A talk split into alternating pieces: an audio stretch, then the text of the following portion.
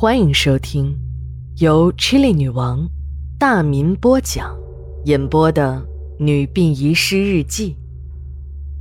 本故事纯属虚构，若有雷同就是个巧合。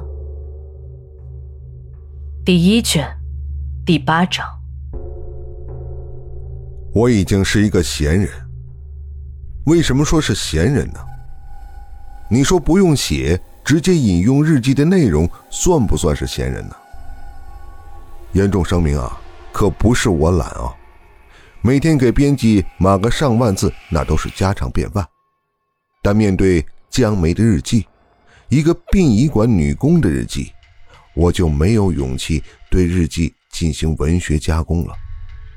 这就是出水芙蓉的朴素美过浓妆艳抹的原因吧。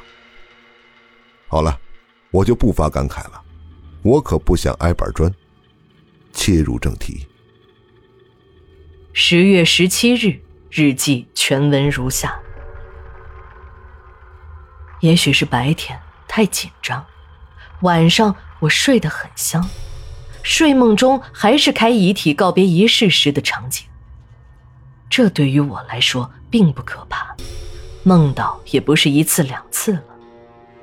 遗体告别时，我的任务就是坐在电脑前播放哀乐，这是一个很严肃的场面，但是由于过于单调，我呢又是一个好动又很喜欢音乐的人，所以常常不由自主地哼起音响中的哀乐。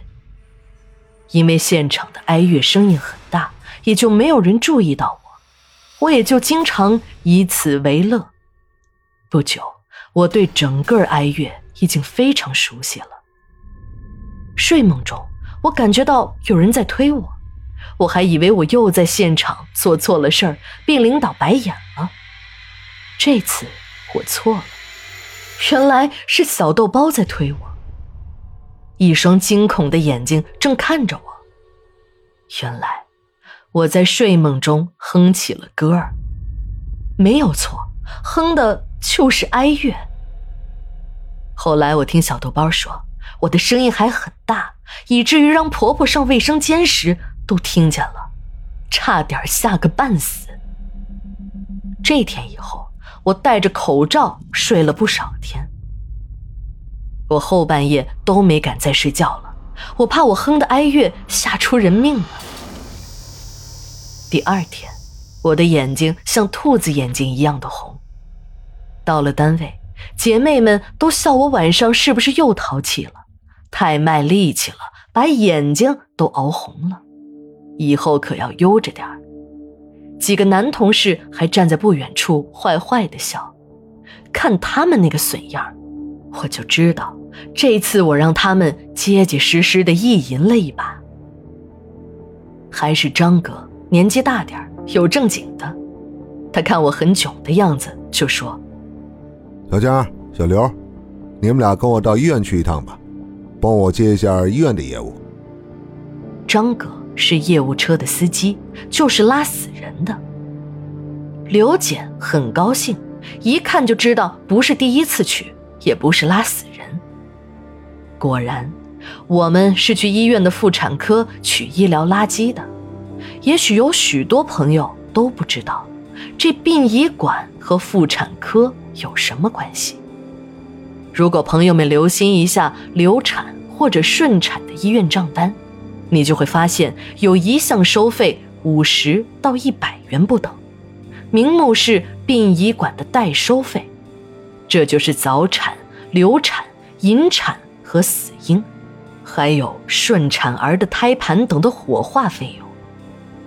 我们今天正式到医院办这个业务。相对于运那些大人的尸体，这一次可就算是美差了。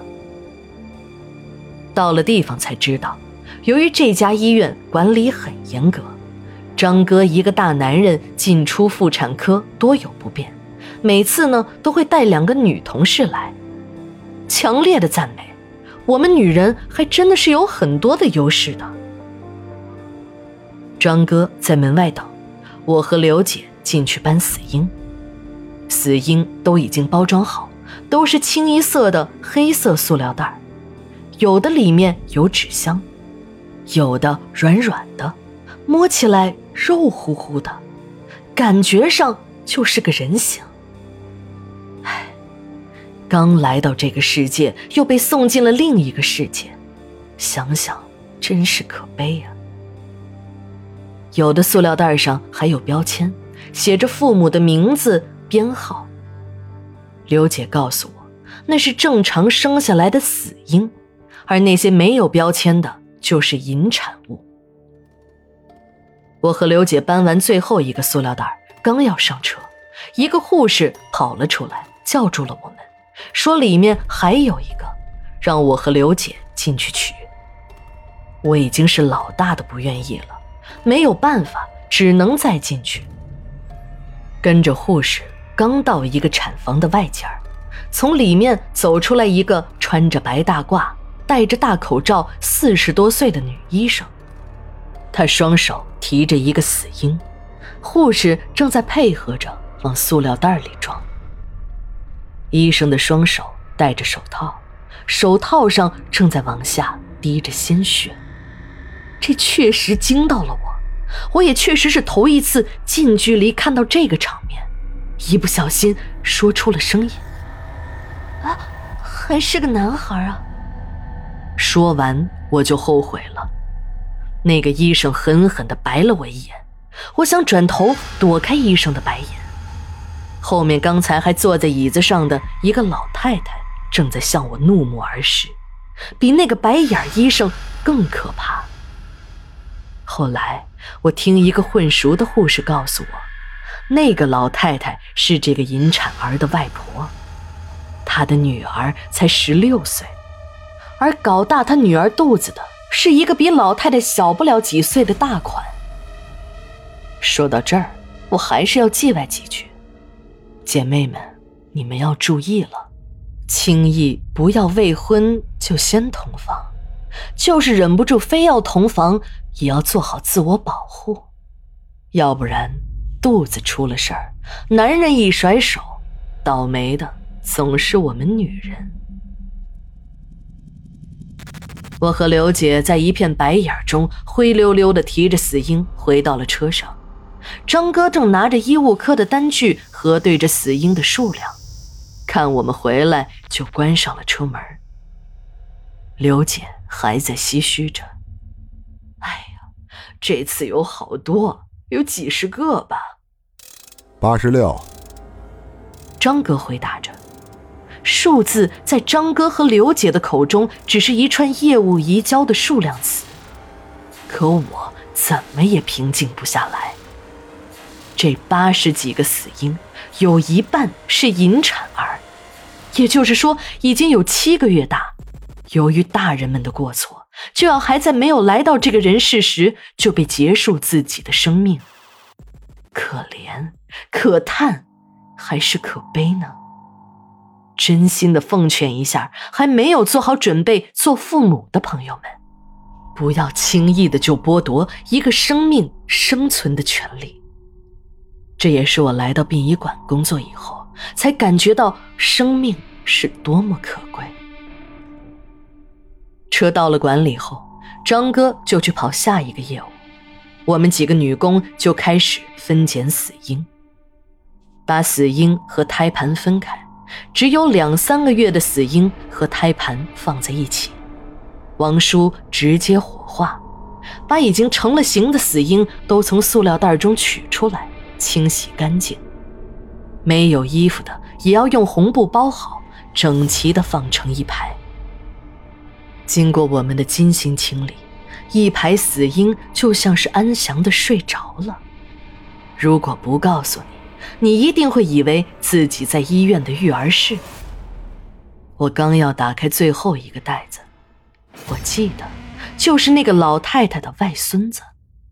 我正要从袋子里掏出死婴，我感觉死婴好像动了一下，我的神经马上高度紧张了起来。还好没有事儿。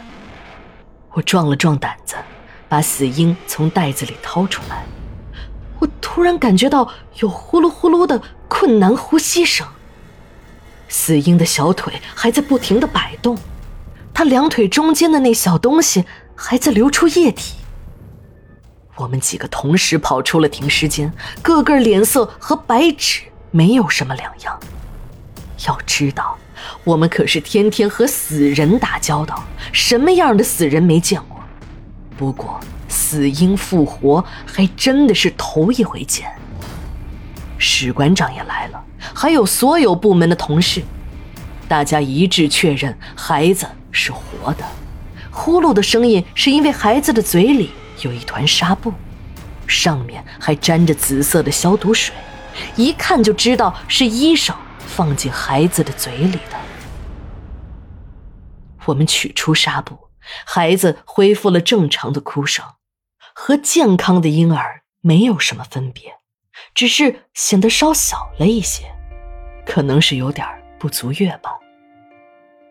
最后史馆长决定把这个婴儿送回医院，这个任务责无旁贷地落在了我和刘姐身上。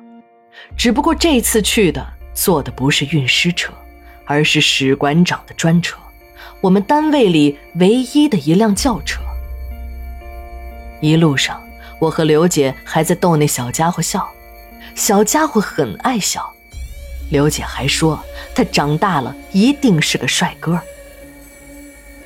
到了医院，我还以为医生一定会对我们非常感谢，就是不感谢也一定非常客气。没有想到，我和刘姐看到的是医生们僵硬的表情，就像我们欠他们钱似的。问他们孩子放在哪儿，也是不爱搭理。我就奇怪了，他们到底是医生，还是一群冷血动物？最后一个护士气囊囊地接过孩子，放在了走廊的椅子上，还小声地嘟囔着：“哎呀，好好烧你们的死人算了，多管闲事。”我一听火就上来了，上去要和他理论。保安过来，把我这个要在医院里闹事的家伙请了出去。一个知道内情的护工告诉我和刘姐，这是个已经八个月大的婴儿，在女孩母亲的坚持下引了产，可能是当时用的药不够剂量，又或者是孩子太大了，引产出来并没有死亡。一般大月份的引产前，先通过母体给胎儿注射毒素，目的就是要毒死胎儿。如果生下来是活的，那就不好办了，反正家属是不会要的。